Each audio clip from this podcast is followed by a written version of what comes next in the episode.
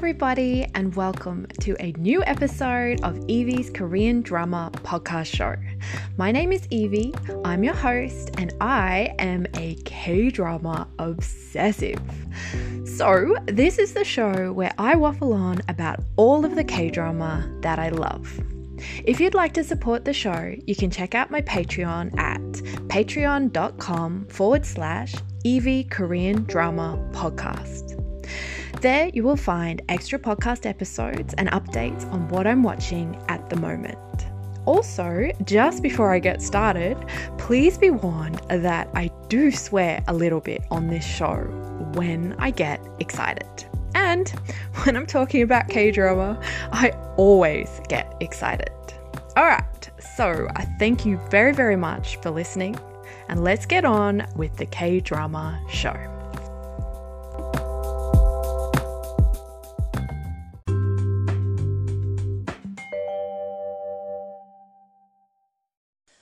Welcome to episode 5 of the Lee Evie Korean Drama Show.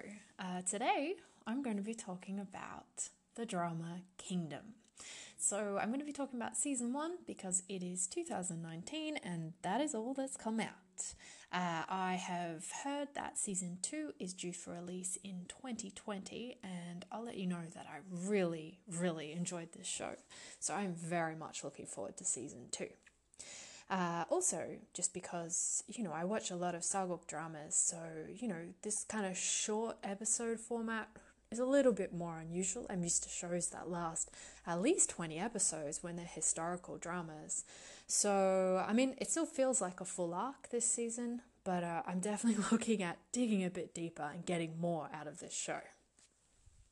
So, I had to just look it up, but there was actually only six episodes in this first season. Um, and that, of course, is because this was a collaboration with Netflix. So I think this was sort of a milestone and something pretty exciting for Korean dramas, um, being the very first ever K drama that was, you know, I guess financed and made by Netflix in collaboration with, you know, obviously studios or whatever, however it works in Korea. Um, and that also means that, of course, the drama was pre produced uh, so it was filmed in full before it aired. Um, and obviously, Netflix poured a lot of money into this show. And I think when you're watching Kingdom, you can really, really tell. I mean, it looks really, really beautiful. I think the sets look great. Everything, I think it just looks really, really great. Um, I think this is going to sound like really strange, but um, actually, I re- one thing I really liked about watching this was kind of how gritty and dirty stuff looked uh, when you're talking about the sets and you know the villages that the characters visit and you know the town streets and everything. Um, and I think that's because a lot of Joseon set dramas that I watch, um, you know, particularly if they're more like youth um, or fusion sageuks and romances, um, they do have a slightly cleaner look. Like you'll get, you know, commoners on the streets, and obviously they're actors wearing wigs, and the wigs will be quite, you know, clean looking, and the streets will look quite idyllic and nice. And it was one thing I really appreciated about this show was how like they really made things look pretty dirty and. You know, I mean, that's a little bit more accurate for, you know, Joseon times or anywhere, you know, hundreds of years ago around the whole world. You know, the, the world wasn't really that nice back then. And I think as a writer, um, you know, I love to sort of have that window to kind of, I think it sparks my imagination, you know, which sounds really weird to say, oh, I liked it because it was really dirty. But yeah, I think I did. It just really gets your imagination going and it's just a slightly more accurate look for a show. So, for instance, you know, the peasants in this look, you know, they look like they're hungry, they look really dirty, they look like they're living in really awful conditions, and it did feel a little bit more accurate to the time, I think. So I really liked that. Um, and like I was saying, I felt like the drama, like it looks really good. I think a lot of that probably has to do with the whole pre produced thing. Um, and I think it's really interesting. Uh, it took me a while after I started watching K dramas to sort of figure out um, that they have this kind of live shooting schedule, which is, you know, I guess if you're not from um, you know, if, you know, if your entertainment industry doesn't operate that way, it seems crazy, um, because obviously they're filming things sometimes that have to air the next week. So I think because of this, like you know, super tight schedule, uh, you know, which just leads to so much high stress and dangerous conditions and stuff like that. Um, you know, it also probably means that sometimes the quality of dramas, um, because they're squeezed so tight with their schedules, they don't, they're not as good as maybe they could have been if, say, editors and stuff had been given more time. So when you're watching something like Kingdom, which has been completely filmed long before it ever aired, you can really tell that the editors have you know, they're framing each shot like it is a beautiful photograph. Like things look good. Um, and sometimes, you know, with uh, shows that are sort of being filmed a week before they air, you know, I think it's more functional editing, um, which I totally get. Like that, it makes sense. Um, I think it's kind of an interesting uh, sort of way, I guess, the Korean drama industry does it. And I think as a viewer, um, for myself, it's excellent. Like, I think for all of us fans, it's really cool because you hear about the casting of a drama, and then it's like two minutes later, you're seeing all the cast sit down and do a script reading. And then about a week after that, you're literally watching the drama on TV. Like, it is so fast. And I think in this sort of world that we live in now where everyone wants instant gratification, like, it is excellent. The second you even hear about a cool show, basically the next week you can watch it. But of course, with pre produced dramas, that is just not the case at all. My understanding is that one of the reasons that pre produced dramas are now becoming a lot more popular, or, you know, we've seen a, a huge rise in pre produced dramas over the last few years. And, I, and not only, I think, because of, you know, it suits the whole Netflix model and everyone's into binge watching stuff now, but apparently it also has a bit to do with new censorship laws that came in in China. And China is, um, you know, a huge consumer of K dramas, from what I understand and what I've read online. Um, and China actually changed uh, their censorship laws so that anything that was going to air on TV in China had to get fully viewed by like a censorship panel before it could go to TV um, and be aired. And obviously, this caused a lot of problems with all of the K dramas that were sort of uh, getting filmed as they aired because they weren't getting um, shown on TV in China anymore, or, you know, Chinese people weren't kind of able to access them anymore. So I think that impacted the Korean sort of filming industry in a really major way. And I think, um, I'm not sure if those laws are still in place or if things have changed now. I think that was a little while ago. Um, but I do think it sort of yeah changed the industry and and we're seeing so many more pre-produced dramas now, particularly you know the really massive ones with the big name writers and the big cast and you know the ones that a lot of money's going into, uh, the kind of ones that you know I guess they want to see they want to get as many viewers as possible across as many countries as possible, and pre-producing them probably means that they have access to you know an audience in China, or at least that's as far as I know.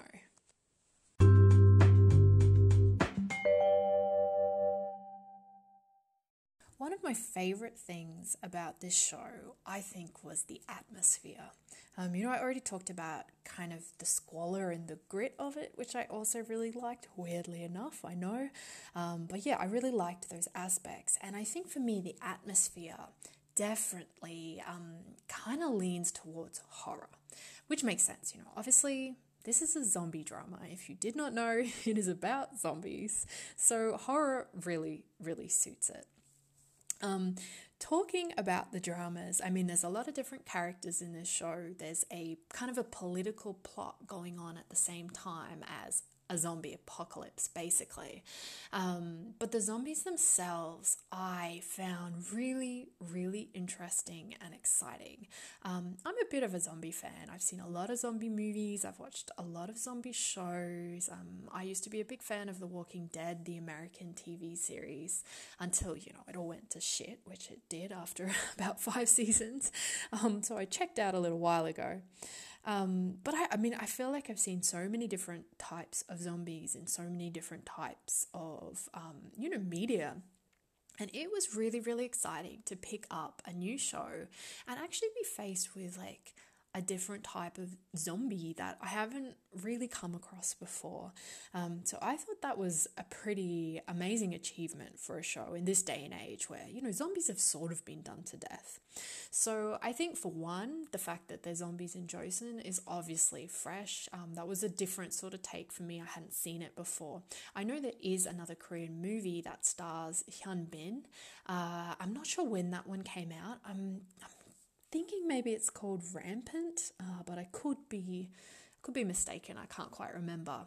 Uh, when I watched Kingdom, I hadn't seen the the zombie movie starring Hyun Bin, but I have seen it now. Um, and so I'd never seen zombies in Joseon times before, and I just really enjoyed that aspect. I have to say, too, uh, I didn't think the movie was as good as Kingdom. I think Kingdom is an excellent, excellent zombies in Joseon times.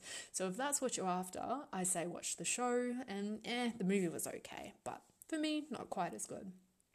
Um, yeah, so the zombies themselves, the other thing I really liked about them uh, so basically, when the sun comes up in this show, the zombies hibernate, I guess you would call it.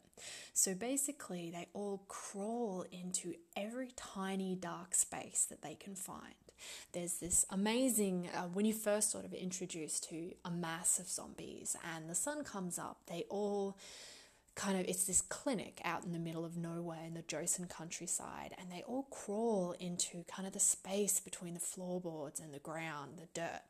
And they all wrap around each other and tangle around each other and this is going to be a really weird comparison, comparison, but it kind of reminded me of like, you know, when you see like a little bunch of kittens and they're all like tangled around each other and lying on each other and underneath each other. And it's like that, but it's like a lot less cute and really, really, really horrifying. So the zombies tangle, their bodies tangle all around each other. And then they're basically just dead corpses. You know, they're not breathing, they're not alive in any way, they're just completely empty. So there's this amazing scene where these characters arrive at this clinic during the day and there are just dead people like everywhere. It is so creepy and they're just tangled together so when you're trying to pull out you know one body from under the floorboards it just like unlodges a whole mass because they're all curled around each other. It's so disturbing. Um, so these characters then you know they they remove these dead bodies and they don't know what's going on and they're absolutely horrified by like you know what is this massacre that has happened to all these patients in this clinic? It's so bleh. and all these bodies get taken to the local magistrate's office and they're all laid out um, you know in the courtyard as you know, I've seen that happen in dramas before and little mats put over them or whatever. And everyone's trying to figure out what's going on. And then the sun goes down and everything gets dark. And the zombies, like, oh, they come back to life. Uh, but they don't come back to life in any way that I've seen on TV before. They they're like reanimated puppets being pulled by strings. They're like bone crunching and all contorting and it's so creepy. I know I keep saying that, but like it's it's great horror kind of stuff. Um, so I just I think I was kind of amazed to be watching a zombie anything that has a new take. And the other thing I really liked about the zombies is that they're really frightening. Um, they feel like a really unstoppable force. You know, I've been watching The Walking Dead. Um, well, I used to watch it quite a lot, and that's the kind of zombie variety that, you know, they shuffle along really slow, and you can basically just walk around them. Like, they're not that bad. But the zombies in Kingdom are more like they are in, what's that other movie? 28 Days Later? That's a good movie. Um, so like you know the rage thing where they're fast and they're scary and they are aggressive. So uh, yeah, I found it just oh, it really scared me, but in a good horror kind of way.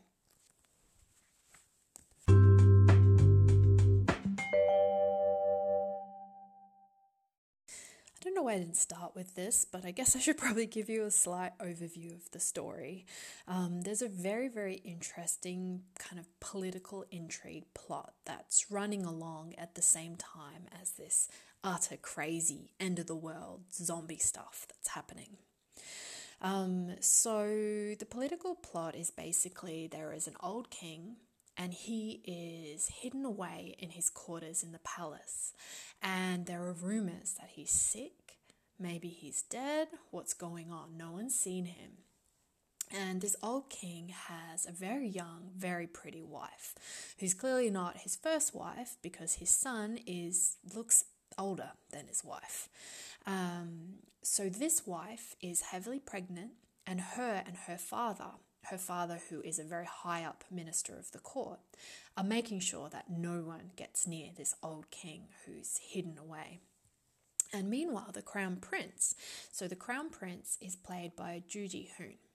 Uh, I've liked him for a while. I haven't seen him in loads and loads of stuff, but I remember seeing him in, um, I think it's called Gung, which was a quite an older drama, kind of like a big youth hit, uh, where he played he played a crown prince, actually. Now I'm thinking of it, but it was set in modern times if the monarchy had still existed in Korea. It's quite a fun drama, actually, but it's also old, so I think it might be a little bit slow by now. Interestingly enough, today, I had no idea about this, but I just read that apparently Song Joong Ki was actually offered the lead role of the crown prince in this drama and he turned it down i don't know why maybe he was working on some other drama um, yeah, I think he kind of should have done it. But actually, I really like Ju Ji Hoon in this, so he I think he does a really good job actually. And I'm not sure if he is older than Song Joong Ki, but he certainly looks a bit older, and I do feel like maybe that suits this role a bit more as well. Um, just to have that maybe a little bit more maturity in his face, I think, because you know Song Joong Ki has like an eternal baby face, and I am aware that he is a grown man, but he doesn't sort of look it. um, so the crown prince is it's quite interesting actually. He is trying very very hard to find out what's going on with his father, the king, and the queen and this high up minister. Um, you know they're fucking stopping him so that he can't get close. Uh, but there's all these rumors going around accusing the crown prince of being involved in a plot to murder his father. Um, and I found this really interesting because when I was watching the drama, you're introduced to the Crown Prince as, you know, you like him. Here's your eyes into the story. This is the main character. And yeah, he's a bit, you know, he's a high up noble, so he's a bit haughty and, you know, a bit rude or whatever. But I understand that, you know, he's grown up as a crown prince.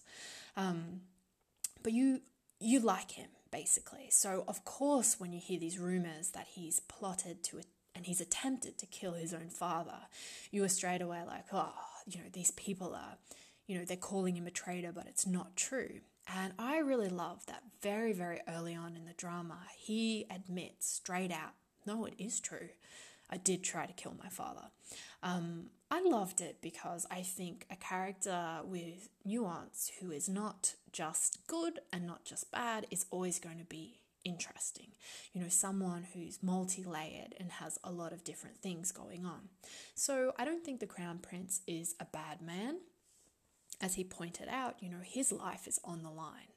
Um, the reason, obviously, that the Queen and the high up minister are making sure no one gets near the King is that she is heavily pregnant. And if the King is going to die, she needs to make sure that she's had that baby before the king dies. And however, they're going to hope that that baby is a boy, which means that baby is a new prince. And what they would want to do is maneuver it so the current crown prince gets ousted and the queen's new baby son will be called the crown prince. And that protects that high up minister's role in the court because obviously um, you know, if the king dies and the current crown prince, Ju Ji Hoon, actually rises up to king, of course, the first thing he's going to do is get rid of any power the queen has. And the truth is, in those days, if there was a threat to your throne, I mean, that was a big problem.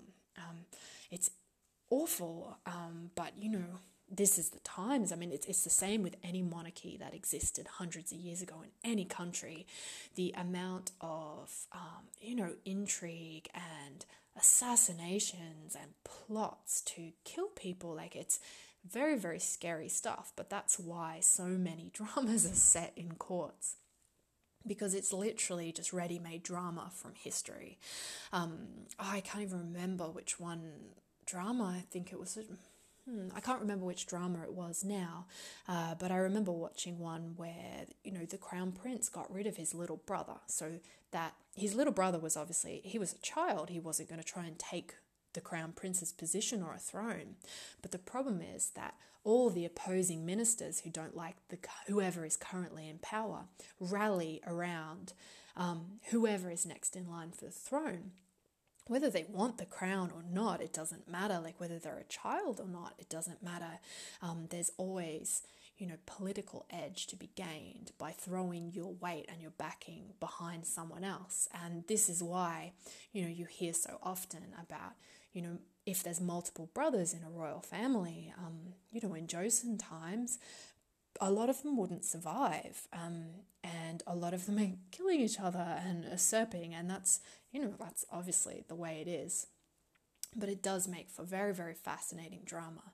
So I really liked that the Crown Prince, Ju Ji Hoon, just immediately admits that he is just as involved in all this political scheming and plotting and, you know, attempted murder as all the other characters. I like that he wasn't played off to be, you know, completely naive or completely just good, good in a way that I guess, you know, in modern times we would think people should be back then, you know, him trying to kill his father, I suppose it's a way of protecting his own life. And he's thinking he is going to be killed if he doesn't quickly, quickly take the crown and become the king and solidify his power as soon as he can. He's very worried he's going to lose his position to the queen, who's pregnant, and the queen's father, this high up minister. And of course, that's exactly what happens. You know, he ends up on the run, and still no one is allowed in to see the king, even though we, as a viewer, realize the king has turned into a monster. So he is the first zombie that's uh, sort of introduced in this drama, and I really liked that. I like that he's he's not alive and he's not dead, and they're keeping him, you know, chained up in the palace. Um, the queen is. And the high up minister, because they can't let this man die until that baby is born.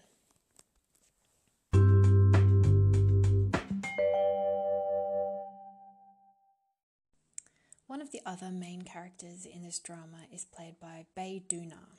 Uh, so Bae Doona's character, uh, she kind of works in the medical field. Um, she works at this clinic out in the countryside, and I guess the physician guy who runs the clinic is uh, called away to the palace um, as a doctor to see the king to try and solve the problem. And he brings with him, I guess, his, you know, little helper dude. And of course, the helper dude gets totally bit by the king, who is totally a zombie. So that sucks. Uh, the little helper guy dies, uh, all very sad. And the the main doctor comes back to his little clinic out in the countryside having been, you know, unable to solve the problem with the king, who has turned into a monster, and he brings back the body of this young man to the clinic. Uh, so the other sort of character of note for me in this drama is it's not an actor that I know. Um, the character is called Young Shin. This was my absolute favorite character in the drama. He is a very, very interesting and very complex, and clearly is carrying around a lot of secrets. And I really want to know more. Uh, so basically, this clinic is filled with, you know, very unwell people. Some of them are injured and a lot of them are sick. And Bae Doona is doing her best to help everybody, but one of the major problems is that everyone is fucking starving. I really should look up when this drama is actually set, um, but I got the impression when I was watching it that it is maybe in the aftermath of some wars. Um, there is a lot of poverty and starvation throughout Joseon at this point. And the people in the clinic that they're trying to care for, you know, they don't have enough supplies and they're all starving. So Bae Doona comes back to the clinic one day and she finds young Shin, who is also a patient, but she finds him in the kitchen and he's made this huge, amazing, delicious stew. And of course, the delicious stew is filled with delicious meat. And when she fishes around in the delicious meat stew, she pulls out a fucking arm. Or maybe it was a fucking leg. I actually can't remember, but it was suitably creepy and gross. Um, actually maybe it was a finger. I can't remember. Um, but she is you know she's absolutely horrified. By this point everyone in the clinic has had a bowl of this soup. And um, except for young shin and he's the one who's made it and he has served it to everybody. I loved this as a sort of complicated character thing because you know my gut reaction to that is fuck no, that is disgusting, that's gross, it's morally wrong, it's unethical, that's cannibalism. You cannot, you know, freaking eat someone, obviously. Um, obviously, the person that he's eaten too is this, you know, this young boy that um, has died recently after visiting the king, and someone that Bae Doona likes and cares about. So, I mean, it is doubly horrific that this boy has ended up in this fucking soup. It's terrible. But what is fascinating about it is that this young man, Young Shin, you know, he's like, he's not wrong. Like, he's being practical. He's like, do you want all these people to starve to death? Because that's what's going to happen. You know, like, what does it matter what happens to this boy? He's dead.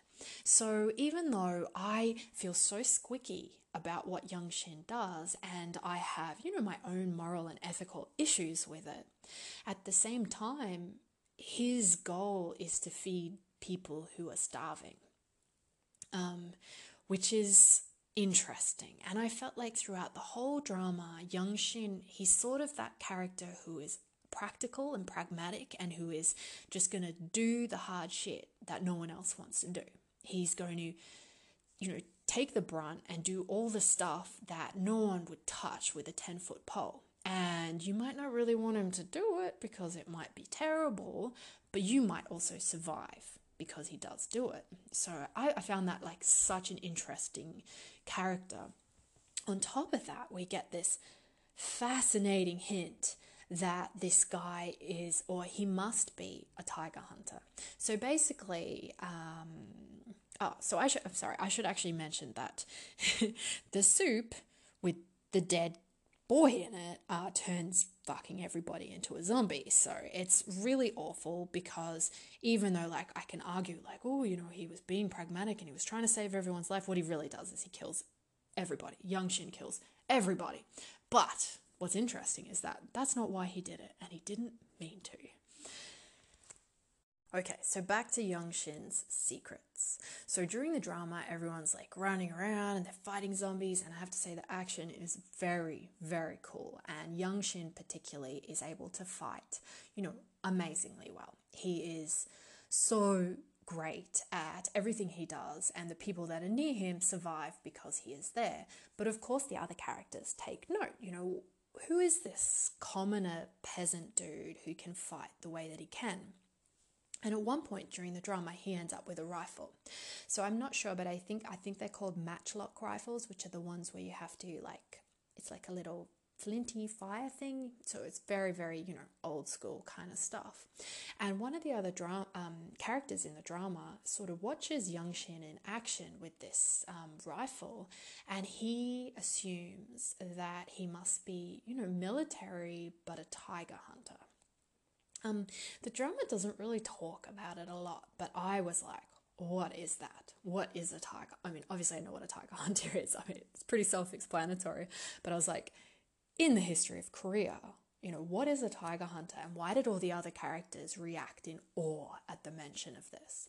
So I still don't know much. There doesn't seem to be a huge amount on the net, but I have done a little bit of reading and it's very fascinating. Um, tiger hunters, uh, sort of existed in ancient Korea, obviously to hunt tigers, but it was a profession. And it's the kind of profession that you were born into. So if your dad was a tiger hunter, then you're going to be a tiger hunter as well. And obviously, it was such an utterly dangerous job. Um, basically, they'd go into, you know, the mountains with this matchlock rifle, which only shoots once, and then you have to light the flint thing again.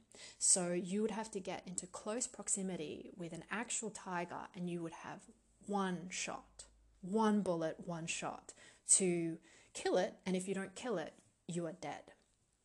So, because I guess the job was so hard and so dangerous, um, uh, tiger hunters were considered, you know, the most courageous, the bravest, um, and also the absolute best at, um, you know, military kind of stuff. And interestingly enough, they were often part of the military too.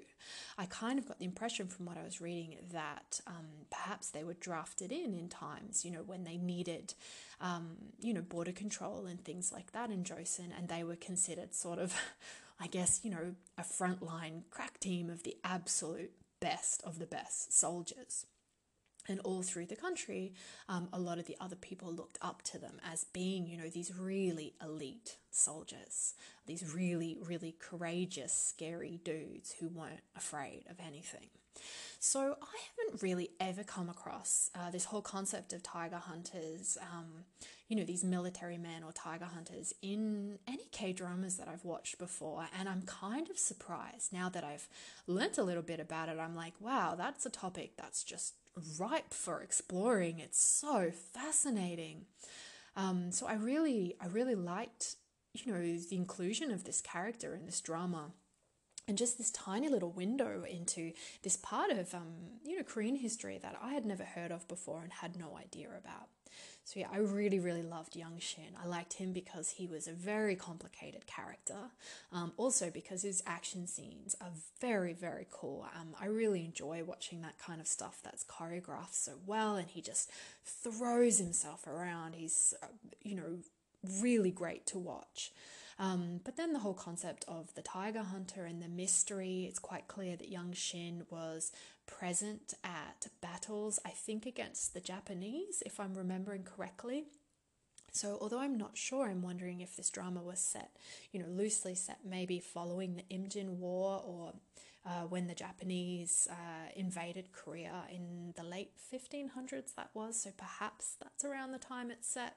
Um, and he's obviously been you know, very heavily involved in battles and in, you know, the military at that point. So I am really, really excited for season two. Um, you know, this drama is so short at only six episodes, and I feel like it definitely scrapes on the surface of the character stuff, but because so much of the drama is focused on these incredibly, you know, these terrifying zombies and these amazing action set pieces that you know they're very lengthy and they're amazing to watch like edge of your seat stuff.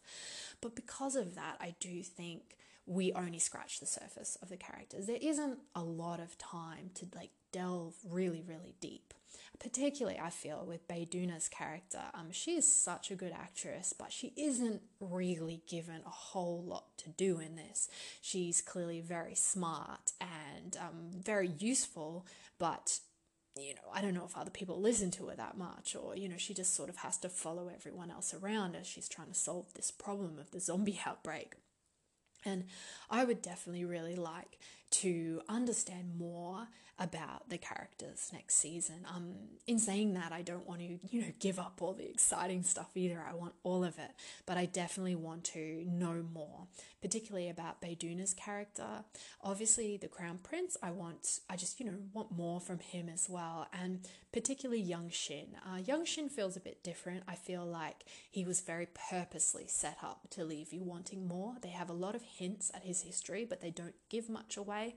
And I felt like that's more a story hook, uh, you know, to make you want to keep watching. While it did feel like the characterization of the Crown Prince Ju Ji Hoon and also Bae character was a little bit more lacking in a way that I would like to see more development and I want to kind of peel back those layers. And I'm not sure that that was an intentional thing, but probably because of that shorter format.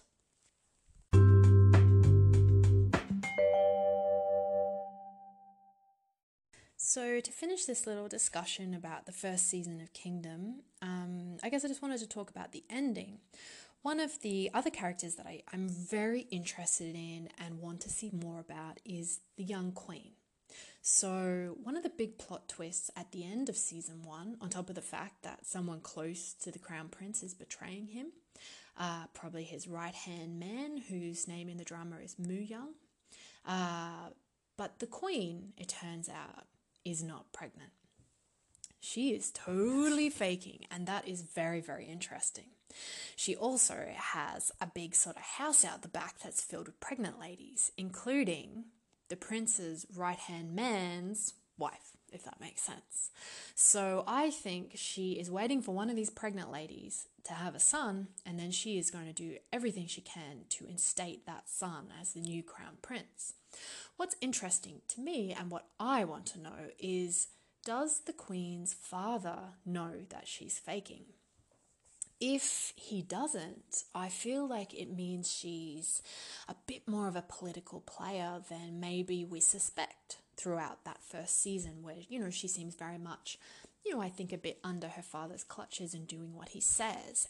And I think it'll be really, really interesting. I must say, I would love it if the father doesn't know and the queen actually has all her own different plots going on. Um, I'd really like to see her sort of. Um, expanded on and just I want to get to know her a bit more next season. So that would be really interesting. And I really did like that little plot twist. I thought that was quite fascinating. Um, the other kind of plot twist at the end, or um, well, I guess it's a plot twist, uh, but basically we spend the whole drama thinking that the zombies hibernate, hibernate during the day. So all the main characters have to do to be safe is wait for daylight and then the zombies all just basically fall down on the ground and you can like burn them or whatever or you know run away really far uh, but the problem they find out at the very very end of season one is of course that it's actually the heat of the sun that is making the zombies like go to sleep and lie down and now that it's winter uh, they they it's cold enough that they can just run around non-stop and basically try and fucking kill everybody all the time doesn't matter if it's light or dark. So that's pretty bad. And I actually have no idea how the characters are gonna kind of get get out of that one or manage to stop this plague or freaking do anything with zombies running around 24/7. So I am definitely very very interested for season 2. And that is it. That is my season 1 sort of discussion about the Korean drama Kingdom. Thank you so much for listening.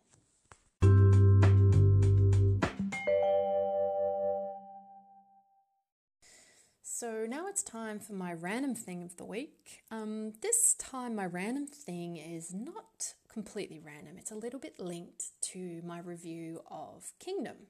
So I think you would remember that when I was talking about Young Shin's character and how to feed the people at the clinic, he resorted to a spot of cannibalism. So I don't anymore because I have run out of time, but I used to be learning Korean. Uh, as a language, and I had a Korean language teacher who I would meet with every week, and she told me a really interesting and very creepy little ghost story. And I've tried searching for this ghost story online, I can never kind of find it, so I'll do my best to remember how it went. But basically, uh, it's a little story that took place in Joseon times, and I think it was after a war, and the people were starving uh, and very, very poor. And there's this little family uh, with this mum and dad and these two little kids, and the parents are watching their children wasting away. They're starving to death, and it is just killing the parents. So eventually, they go down to the local graveyard where a body was buried that day in a gravesite. And they dig it up and they cut off the leg and they bring it home and they feed it to their kids because they think that's better than watching their kids die. But a creepy ghost follows them home. And that's the end of the story, actually. I thought it was really interesting because when I watched this drama, um, Ki- uh, Kingdom, you know, it really reminded me of this story that my Korean teacher told me um, quite a few years ago now. Um, and it's interesting that a folk tale or, you know, a ghost story like that, um, obviously, you know, these kind of stories don't come from nowhere. They link into occurrences that, you know, have happened in history. And, um, you know, it's not nice to think of things like that happening, but in this drama, there is a scene where um, Doona's character is talking to young Shin, the tiger hunter, and he's saying, I can't remember, I think it was in the north, um, and he's saying, you know, why do you think that all the people in the north are still alive? And he basically says it's because they've resorted to eating their dead. Um, and it's horrifying, you know, but in times of extreme, just, you know, extreme pressure and starvation and poverty, you know, I, I don't know what it would be like that if you were faced with an absolutely atrocious choice like that. Um, and I guess that's why, you know, any ghost story that deals with a level of horrific reality is always going to be more creepy and more scary than, you know, something that's just completely made up. So I hope you enjoyed my little pretty morbid random thing of the week.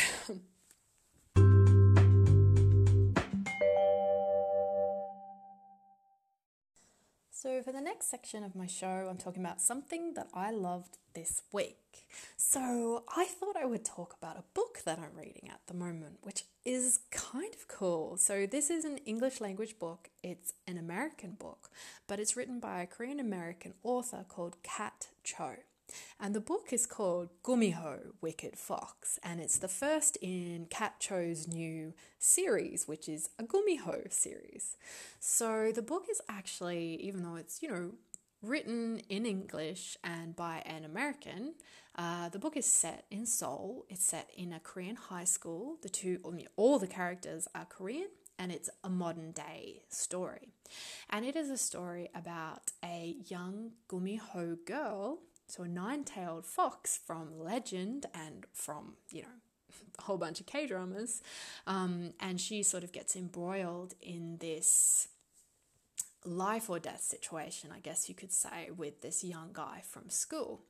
Uh, it's so I'm about halfway through at the moment, and I'm really, really enjoying it.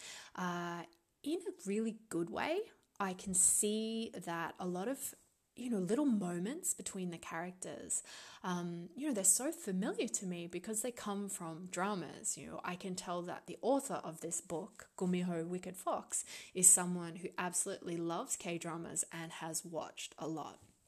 There is a scene where the main character, the Gumiho girl, um, is sitting outside her high school, and these nasty girls are, you know, being nasty about her, and the the boy, the love interest, um, the, the main male lead walks over and he puts his earphones on the girl. And, you know, so she she can't hear all the nasty comments. But then when the, the nasty girls are gone, you realize, um, you know, the Gumiho girl actually says, you know, why isn't there any music on? Uh, so, you know, he's trying to protect her by letting her pretend that she can't hear the horrible things people say. But I totally recognize this exact scene from the Korean drama Dream High, which is one of my absolute all time fav- favorite dramas ever, and in actual fact, the very first Korean drama that I ever watched in my life. So it introduced me to all of them. Uh, so the scene in Dream High is where Suzy's character Hemi is waiting at a bus stop, and I'm pretty sure there's a whole bunch of like girls saying really nasty shit about her. Uh, and then Taecyeon, who also stars in that drama, his character walks up and gives, you know, Hemi these earbuds so she can't hear all the nasty shit the girls are saying.